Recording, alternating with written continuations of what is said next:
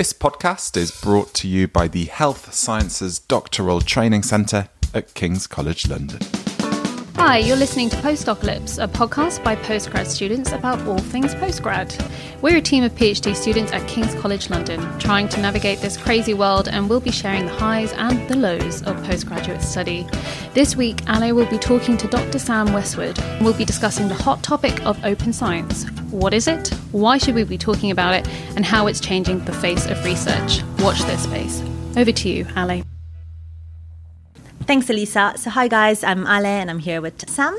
So Sam, we actually met at uh, Riot Science a few weeks ago. Yes, so maybe did. You should just start by telling us, you know, kind of who you are, what you do, and kind of how you got started with Riot. Uh, okay, uh, well, I'm Sam Westwood, so I'm a postdoc. Uh, I started at King's in twenty seventeen.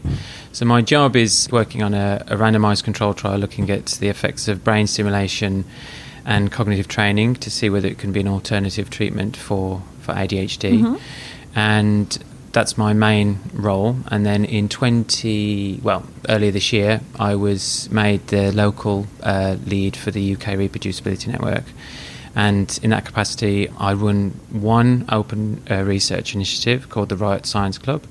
Stands for Reproducible, Interpretable, Open and Transparent Science. Oh, wow. uh, and the idea with the Riot Club is that we run weekly uh, talks and workshops, and these are designed to support and promote open research, uh, mm-hmm. particularly open research practices. So what, what sparked your interest in open research, open well, science and well, all that? My story began when I did my PhD. Mm-hmm. So I started my PhD in twenty thirteen, and it was uh, for a project looking at brain stimulation, so T D C S, transcranial direct current stimulation, which is what I use now in my postdoc. And the, the project was designed by my P I at the time, and she had the idea of basically using T D C S to enhance language and memory, because there's been a mm, lot of studies that showed this. So is that in healthy controls? Healthy controls, yeah. yes, healthy controls. So we ran a series of experiments, and we learned every which way possible that you don't get an effect. Mm-hmm. And so I was sort of thinking, well, why why is this? Because everybody else is, is reporting positive effects. And by everybody, I mean everybody. Yeah. It was sort of exponential, the amount of papers that was being published each year. The last time I did it, I totted up the numbers. I think it was nearly two thousand papers had been published oh, since wow. two thousand five, and between two thousand five and two thousand ten. Mm. So it's a lot of papers. Yeah. And around that time, when I found that I had loads of null effects, um, the Open Science Collaboration published that multi-site study uh, that tried to replicate one hundred uh, yeah. findings, and I think thirty percent of them replicated. Mm-hmm. And that was my sort of introduction to open research, and it became a really invaluable tool to interpret my findings, mm. basically. That's that's really interesting. Do you mind maybe explaining to the readers what mm. open science actually is and what uh, does it mean? I wish you hadn't asked that, because it's a really nebulous term, mm-hmm. and there's no one way. I'll try. I'll try. Yeah. I'll try. Okay. So so basically, what it aims to do is to try and make science as rigorous as possible and open as possible. Mm-hmm. And to do that, there are a host of re- uh, research practices. And within those, there's like a spectrum of how much you commit to those kind of research mm-hmm. practices. So the ones that people might be familiar with is just open access publication. Mm-hmm. However, there are more than that. So there's sort of registering your protocol before data collection, or doing a registered report, which is registering your protocol, mm-hmm. but also submitting that to a journal and then potentially getting a publication at the end of it, so long as mm. what you said you were going to do is what you did do after you've collected it's the data. It's very, very interesting, because you mentioned that it yeah. it covers quite a wide array of yes, different yeah. things that you could yeah. do. Do you yeah. feel like open science is kind of an all or nothing sort of thing? No, or do you no, think no, that people no, no. could do just small things? No, or? no, no. It's it's every little helps. That's this sort of phrase. So Kirsty Whittaker, who's a and fantastic uh, leader in the in the field of open science or open research, and she has that motto of every little helps. Mm-hmm. So if you can just share your code, however messy that code is, you share it and you've done a good deed for the day. Mm-hmm. We're not expecting you to be full-blown open science yeah. and nothing else.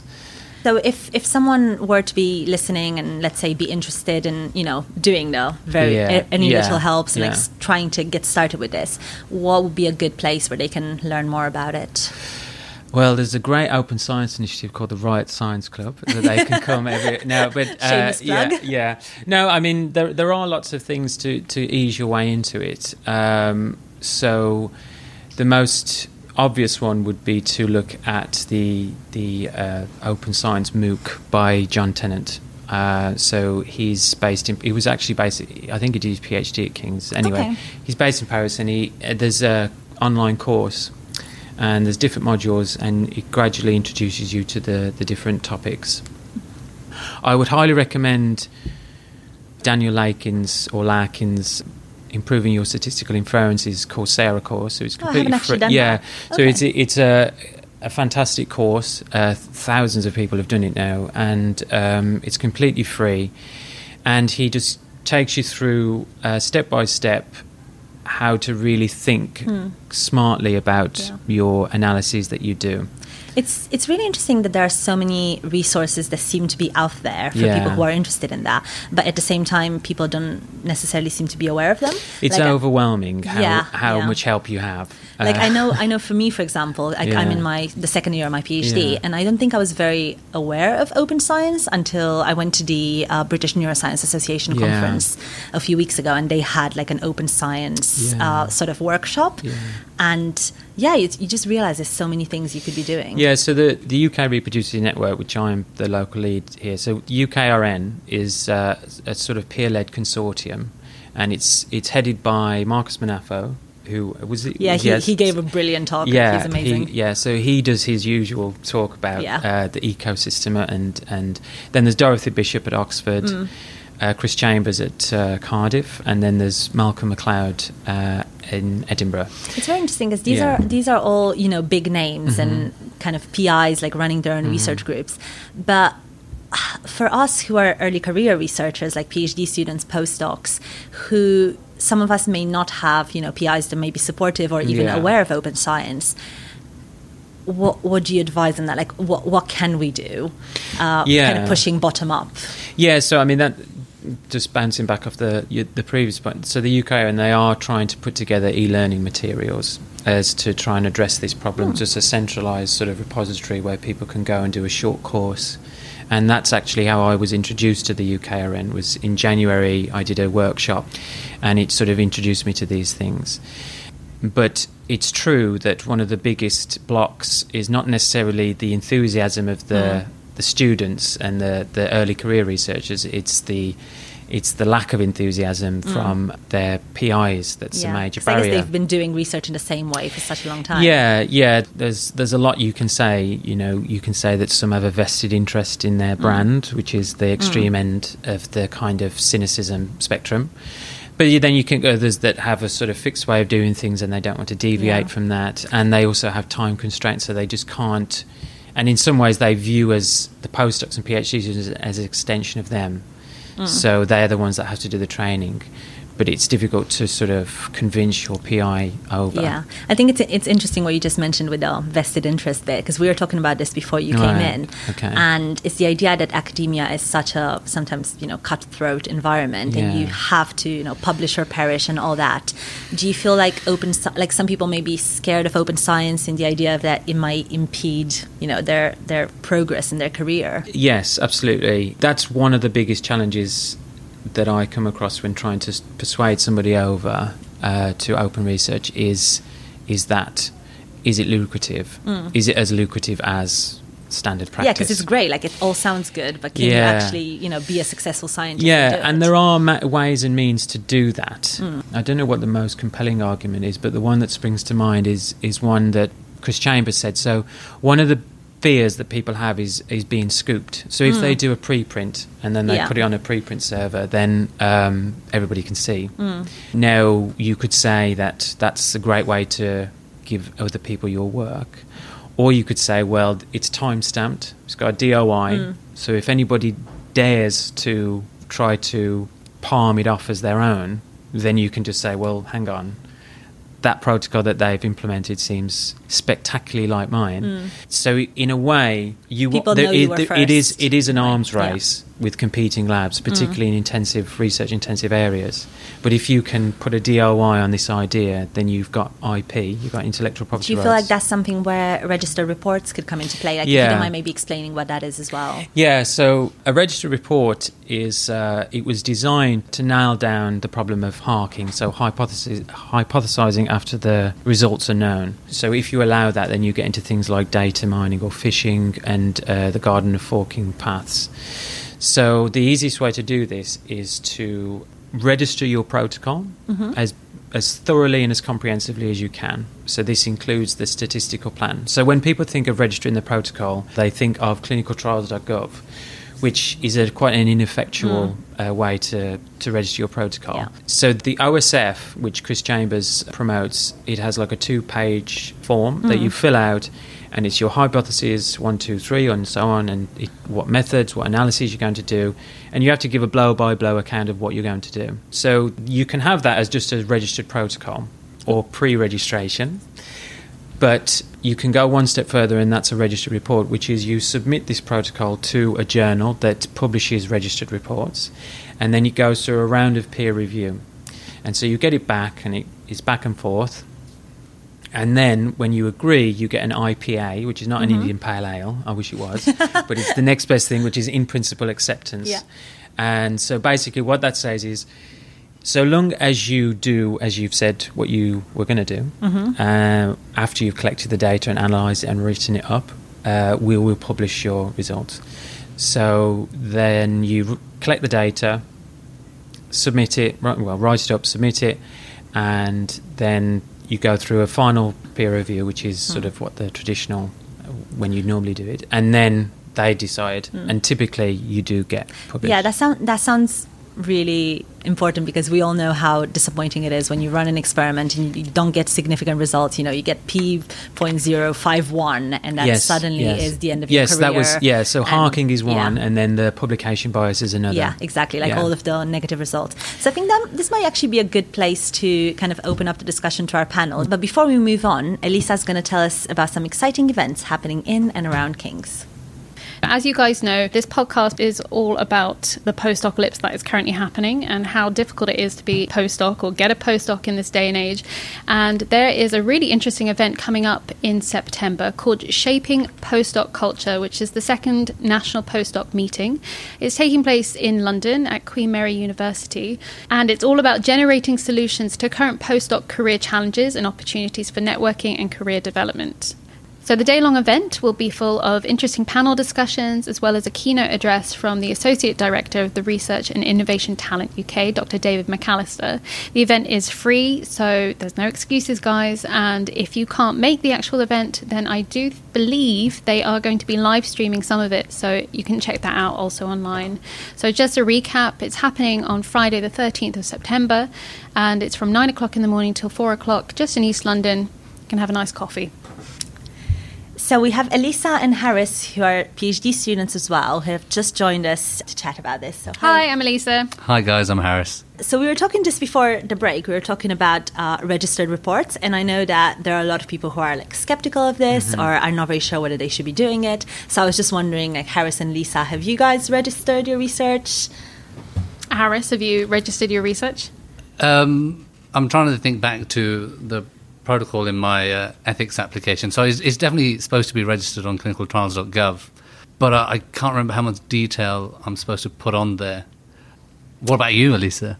I mean, I'm just looking, I'm staring at you from across the table with fiery eyes because you are trying to skirt around this. You haven't registered. No, I, have I haven't. It's, it's Why, Harris, it's, you naughty boy? Um, not. It's a cultural thing, right? It's not something that I've seen people do around me. Do you know what I mean? I've seen people do power calculations and grant applications and other things that are sort of the day-to-day of being a researcher. I've not heard people pencil in their diary, you know, I'm registering my protocol or my research on... Why some... do you think that is, though? I just, well, I don't know, historical reasons. It's new. It's a yeah, new thing. It's a, so it's a new thing. It sounds like you need to attend one of Sam's meetings to learn what to do. Yeah. What, what, why is it new for you, though? Well, I thought clinical trials, I mean, that's been around for a while. Oh, yeah, no, I understand. So my research itself isn't a clinical trial. Right. But we use clinical trials dot gov as an open right. uh, So it's the only sort of platform place where you can sort of... Yeah, it's, the o- it, or, or it's not the only place. It's uh, it's just the most used uh, yeah. in my field. And so when I was asked where I was going to uh, publish the, the trial, someone suggested who, clinical who trials. Who asked you? Was that one of your supervisors? No, it was uh, um, the R and D department at the hospital. Okay. Yeah, I mean, th- this is the thing about this is the thing about registered reports, and what puts some people off. Not necessarily what you've said, but uh, one thing that is a barrier to people doing protocols is they just don't have time. What you know, uh, you know, I've got ten things to do. I've got ten pounds to spend each day. Where do I spend it? Do I spend it on doing this protocol, which will take ages and ages? But the thing with registered reports is is that everything that you'll do in a registered report is what you do when you write up. So all you're doing is you're shifting all the work that you would do at the back end to the front end. And in fact, what people do when they do do a registered report is that they say the most pleasurable thing about it is writing the paper, which is the last thing you would expect some, most people to say when they do research. Is that usually uh, writing a paper is a torturous thing. They have to get it all formulated in their mind in a linear way, and then they have to do the analysis and all this. But in a registered report, it forces you to do all that thinking at the beginning, and you get it out of the way, and when you write the paper, it's an absolute breeze. So people just knock it out, and especially because you have to go through peer review. So I'm not saying that you should do a registered report, but you should seriously consider doing a protocol just to get it crystal clear and concrete in your mind. Probably not for you, but other people as well I, who are nervous about it. Can I ask then? I was just yeah. curious, like, where, cause, because I've never done it. Yeah. Um, what's usually the time frame? Because obviously they do get peer reviewed, don't they? At Cortex. So does it take quite a yeah. long time? Like, does it take as long as it would for a regular journal? I don't. I don't know exactly. The t- well, uh, it depends. So um, very diplomatic. Aren't yeah. It de- no. So. With a normal journal, it's what three months when oh, you six, you sometimes. yeah yeah. So you, you submit it, and if you don't get a desk rejection, it's mm. about three months before you get something back, and then you don't know whether you. So if you do and you go through a round of review, it could be six months to when you finally submit it for for final publication. But with registered reports at Cortex, which is Chris Chambers' sort of journal, and where they really um, powered forth with registered reports, I think it's.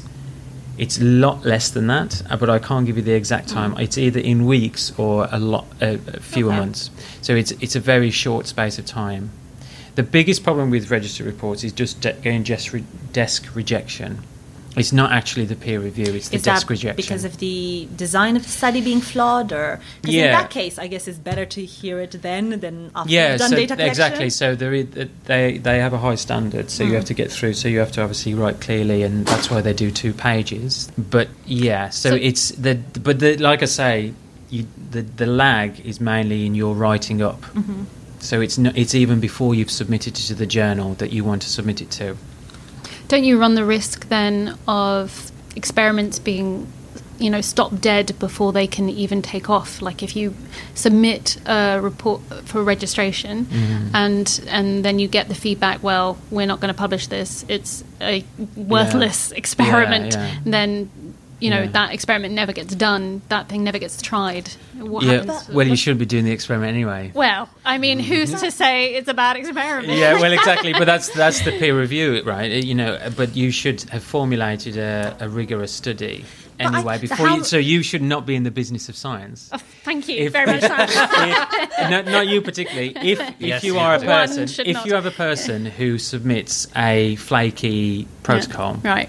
and it gets rejected and it's sort of blown out the water, then mm. it's clear that you are not up to scratch. That protocol is not up to scratch. Okay, so, I mean, I guess then this, this feeds in quite nicely to my kind of worry about why I haven't registered my any of my studies. So what I'm doing is super novel, right? And I'm not, okay. like, blowing my so. own horn. I'm just saying it, I've, you know, literally... there is no literature out there. I literally, there's no literature. Um, and so there's nothing for me to reference. And so the the way in which I'm planning to do my analysis, it's almost a bit like a stab in the dark. I'm just okay. going for it. What would you advise me to encourage me to register my uh, So approach? A reader of a, a conventional peer-reviewed paper finds it very difficult to distinguish what the actual researcher intended, uh, their analysis that they intended to run, versus analysis that they did when they saw their data. Yeah. Okay, and that's a problem. And yeah. the reason why that's a problem is because you, you don't know whether the researcher tortured their data until it gave them the answer that they wanted. Mm. And that could very well be a false positive.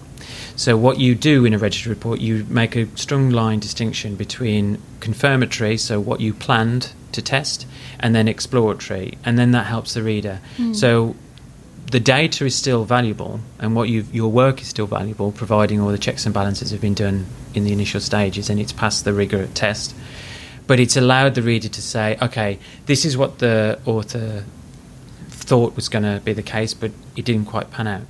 That's a registered report, but you can also do a, an exploratory registered report where you say, a priori, there's nothing to base my plan on, so I'm going to really just do some fishing. Hmm. And that's okay, that's because cool. you've you've said that at the front end. Yeah. It's just trying to be as open and as transparent as you can. How many platforms are there that offer this kind of exploratory registered report? Uh, well, if you go to the O S F... The O S F, open, what does that The Open from? Science Framework. Right. So the, o- the Open Science Framework was designed by Brian Nosek and his team in Charlottesville in the States. And it's a, it's a database where you can run experiments on, you can store your data on there, you can... It basically, you can store anything, do anything on there, and it's it's seen as the central repository used for people that are interested in open science. And on there, part of that is a registered reports sort of module, and it will show you all the journals that accept registered reports, templates. It can show you other registered protocols. Uh, so, for example, there's a registered protocol, I think a registered protocol for, for neuroimaging, which is one of the most gnarliest things yeah, to, to, to put into, uh, as, you, as you know. Yeah. So there there is there there are examples there, and Zotero, you can, I think, I saw somewhere floating a few months back on Twitter, somebody had created a bibliography of published registered reports. And there's actually somebody that's done a whole PhD thesis as a registered report. Every single thing oh, wow. is registered report. I mm. think that's the case. But anyway, there are things out there that will help you do that. Mm.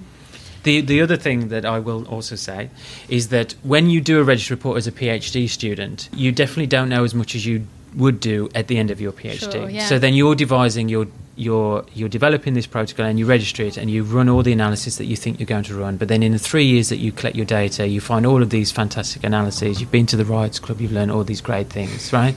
So what do you do when you look back and you go, oh my god, this is terrible, what did I was I thinking? Mm. This re- and now my hands are tied, I can't do anything. Yeah. I haven't really got a satisfactory answer to that. Oh. I did propo- I did pose it to Chris Chambers, and he said, but again, if you're going to do a registered report and you're going to tie yourself to that, mm. you have to make damn sure that what you're going to do is as rigorous and as reproducible and as I think that's a, that's advanced a, as possible. But that's a really sorry, that's a really interesting concern, because I, I think that's one of my main worries, and I'm really keen on all of this, but I think, as you said, as a PhD student, you're constantly learning, and every single week I go to like a new stats course and I learn about a, this new mm. technique, and I'm like, oh, I should do that in my research. And I don't know, like, I feel like if I were to register my plan, then that would stop me from being yeah. able to... I've been, I mean, I don't, there's no sort of one-size-fits-all for mm. this, but my guess is usually, because you, because here you do a transition report, right? After your first year, you write up what you're going to do in the next two, three years, right? Uh, at my old university, it was a qualifying report. And your first year should be where you where you learn what you're going to do. And you do your best to do that. Mm. So you do have plenty of time to, to make a, as watertight as possible a registered protocol. I was just going to say on that topic, is it that we are not sufficiently prepared as PhD students wanting to register our protocols to have a well-defined experiment or an experiment that we're confident will deliver results? Are we jumping straight from undergraduate, master's or whatever it is mm-hmm. and straight into actually doing work as a PhD student yeah. without having, you know, seeing what the data looks like in the field, what are the questions that are uh, suitable for a PhD to answer? This is why I said open science is a spectrum of practices. If registered reports are not for you, then there are loads of other things. You can just do the simple things of just sharing your data, sharing the code, and basically saying, you have a crack at it, see if you can get what I can get. And if we do, great. If we don't, I need to go back and, and do it. And you can do that in different forms. You can just do a preprint and submit the data, and then you might get feedback from your peers, ideally, probably not. It depends on the field. Mm. But there are other statistical techniques that you can do. So, for example, there's a, a thing called specification curve or a multiverse analysis. I don't know whether you've heard of the multiverse. Mm-hmm. Have you, you've yeah. heard of the no, multiverse? No, I haven't. So, so basically, no. It's commonly the case that there are many, many justifiable ways to analyse your data. Neuroscience is the sort of exemplar in this, is that there are... In fact, Chris Chambers, not to keep going on about him, in Twitter he said he, he said you should you shouldn't be in science, you shouldn't be in neuroimaging if you can't squeeze an effect out of the one hundred sixty thousand different yeah. ways you can analyse the data. Mm-hmm. So what you do is you say, okay, I've got many many different ways to analyse the data. All of them are equivalently justifiable. What do I do? So what you say is, okay, let's just take a random selection and run all those. So you could say, out of the thousands I've got, let's take five hundred or fifty or whatever, and then you run it. And then what you see is what is the most commonly found result, what seems to be the picture that's emerging. So there you have shown all of your exploratory analysis, and you've been completely transparent about it. And you've said, okay, look, I didn't know really what to choose, what was the most optimal analysis, so here it is. And Amy Orben, who's at uh, Oxford, now Cambridge, she did uh, a paper on this, and it was uh, looking at social media in, uh, use in teenage years. And I haven't read the paper, but it basically challenged the idea that excessive social media use can have detrimental mm. mental health sure. implications. Yep. And she was on the news and everything, and she sort of uh, she was on the Everything Hurts podcast talking about this, and she said she referred to the specification curve as like a G P S in uh, in the garden of forking paths. Um, so that is a way around it. Mm. If you don't have a clear, concrete analysis plan that you are willing to commit to. Mm. I think one of the other things that Harris and I were talking about before you came in was, because you just mentioned that, you know, when you're a PhD student, you're a bit constrained in what you can do or yeah. you have time to do. And again, one of the big things in neuroimaging is sample size. And when you're a PhD student, especially if you're looking at, you know, uh, quite rare genetic mm. abnormalities, like you might end up having a very small sample size. Yeah.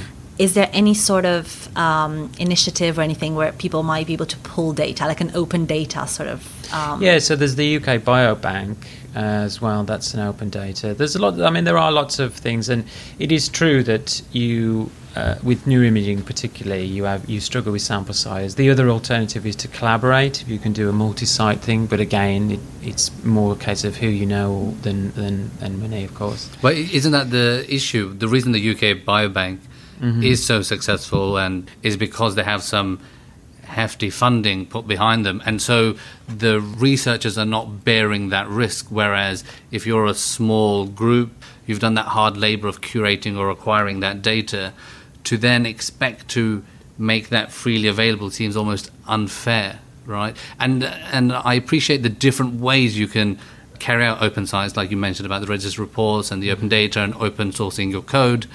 You know, for somebody who's quite adept at software development, open sourcing code is something he'd be used to doing and has relatively low cost. And in fact, he'd probably be using open source libraries himself. But open sourcing data, in terms of the cost it takes to develop that database, is not comparable to the code. And the ethics, of course. You have yeah, to get consent of every single yeah. person who's willing to have their data shared.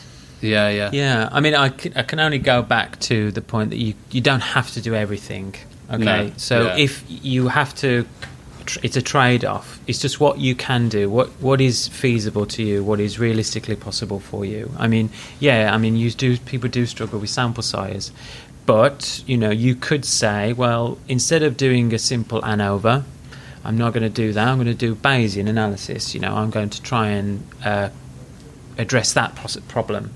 Uh, you know, there are uncomfortable truths and realities about science that you're just going to have to accept. Mm.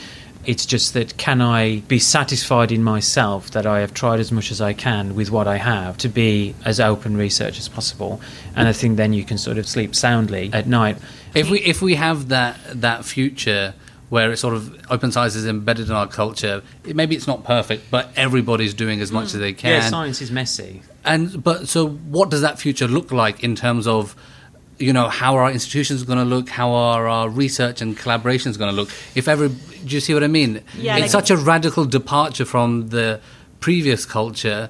I feel like the way we arrange ourselves as groups and institutions won't exist. Existential crisis, Harris. what, yeah, what I mean, I mean to this, say is, yeah, is that, no, I mean, no, science, but especially fine. health sciences research mm. is by its very nature multidisciplinary, right? So a lot of us are using neuroimaging data. I'm a M R physicist and I use neuroimaging data, obviously for very different questions. Perhaps we coalesce around techniques rather than other specialties. Do you see what I mean? What do you think? How will that future look like? Can I predict the question. future? Uh, yeah. Right, so I, I can't give you a neat answer because I've not really thought about it, but science by its nature, if you was to look back on uh, research ten years ago, and if you were to transport yourself ten years ago and look and, be, and know the future, it would be it would seem unrecognisable to you now. So it's very difficult to say that, and that's an obvious thing to say. What I can be sure of is that there are a growing number of funders who are very amenable to uh, studies that practice open science. And Amy Orben is exemplary in this. So she actually went to charities. Effectively, she said, look, this is a problem that we have. There's lots of degrees of freedom when people analyse their data, and they're not always open about it. And sometimes they're doing it intentionally, but most of the time it's they're just doing what is standard practice, and they probably um, they don't know, and they and they think what they're doing is right. So why don't I do this fancy analysis? I analyse all these different types of ways that people have done it before, and then I can see what the lay of the land is. And that's what she did, and she convinced uh, her funders to, to fund her. You look at Wellcome Trust, who are now um, funding a lot of open research initiatives, and Ben Ben Bleasdale, who I'm glad, happy to say is coming to the Riots Club. What plugs that? Is that number five? uh, I'm trying to get ten. Uh, and then, uh, so uh, he's trying to fund this, but he's trying to change research culture. But the one of the things that we haven't really talked about is that, is that as Kirsty Whittaker always says, that open research is a is a really an umbrella term for lots of different things. It's not just the practices of better statistical analyses or better research integrity. It's also the culture that comes with it. So one of the nasty things about the publish or perish culture is that you are in a research-intensive environment, and bullying and harassment does occur. But if you know that somebody doesn't have a vested interest in plugging a particular narrative in their research, and they're so bent out of shape through years of being grizzled face mm. in the in, you know uh, trying to get their paper published with a rigged publication system, mm. they're not going to whip their PhD and postdocs into uh, submission. Mm. They're just going to say, okay, you you do what you like, and then we'll just be open and transparent about it, and then we'll see what happens, and then if we find something great, then we we can get funding for that. It's a very, very different ecosystem that is being cultivated. And I think that there will be uh, whole research units that will die out and wither away, as is necessary, I think. But there will be loads to replace them, and they will be a lot fairer, a lot more open, a lot more rigorous. So that concludes our podcast for today. Thank you for joining us. Special thanks to Sam for sharing about his work in open science at King's, and to Ale for hosting this episode, and to Harris and myself for giving our questions and opinions. If you're interested to learn more about open science, then consider joining Sam's initiative, Riot Science, which will be meeting weekly from September at the Denmark Hill campus. In our upcoming podcast, we want to talk about all things PhD, so as always, if you would like us to talk on a particular topic, then please tweet us at postocalypse eighteen or postocalypsepod at gmail dot com. Thanks for listening. Till next time.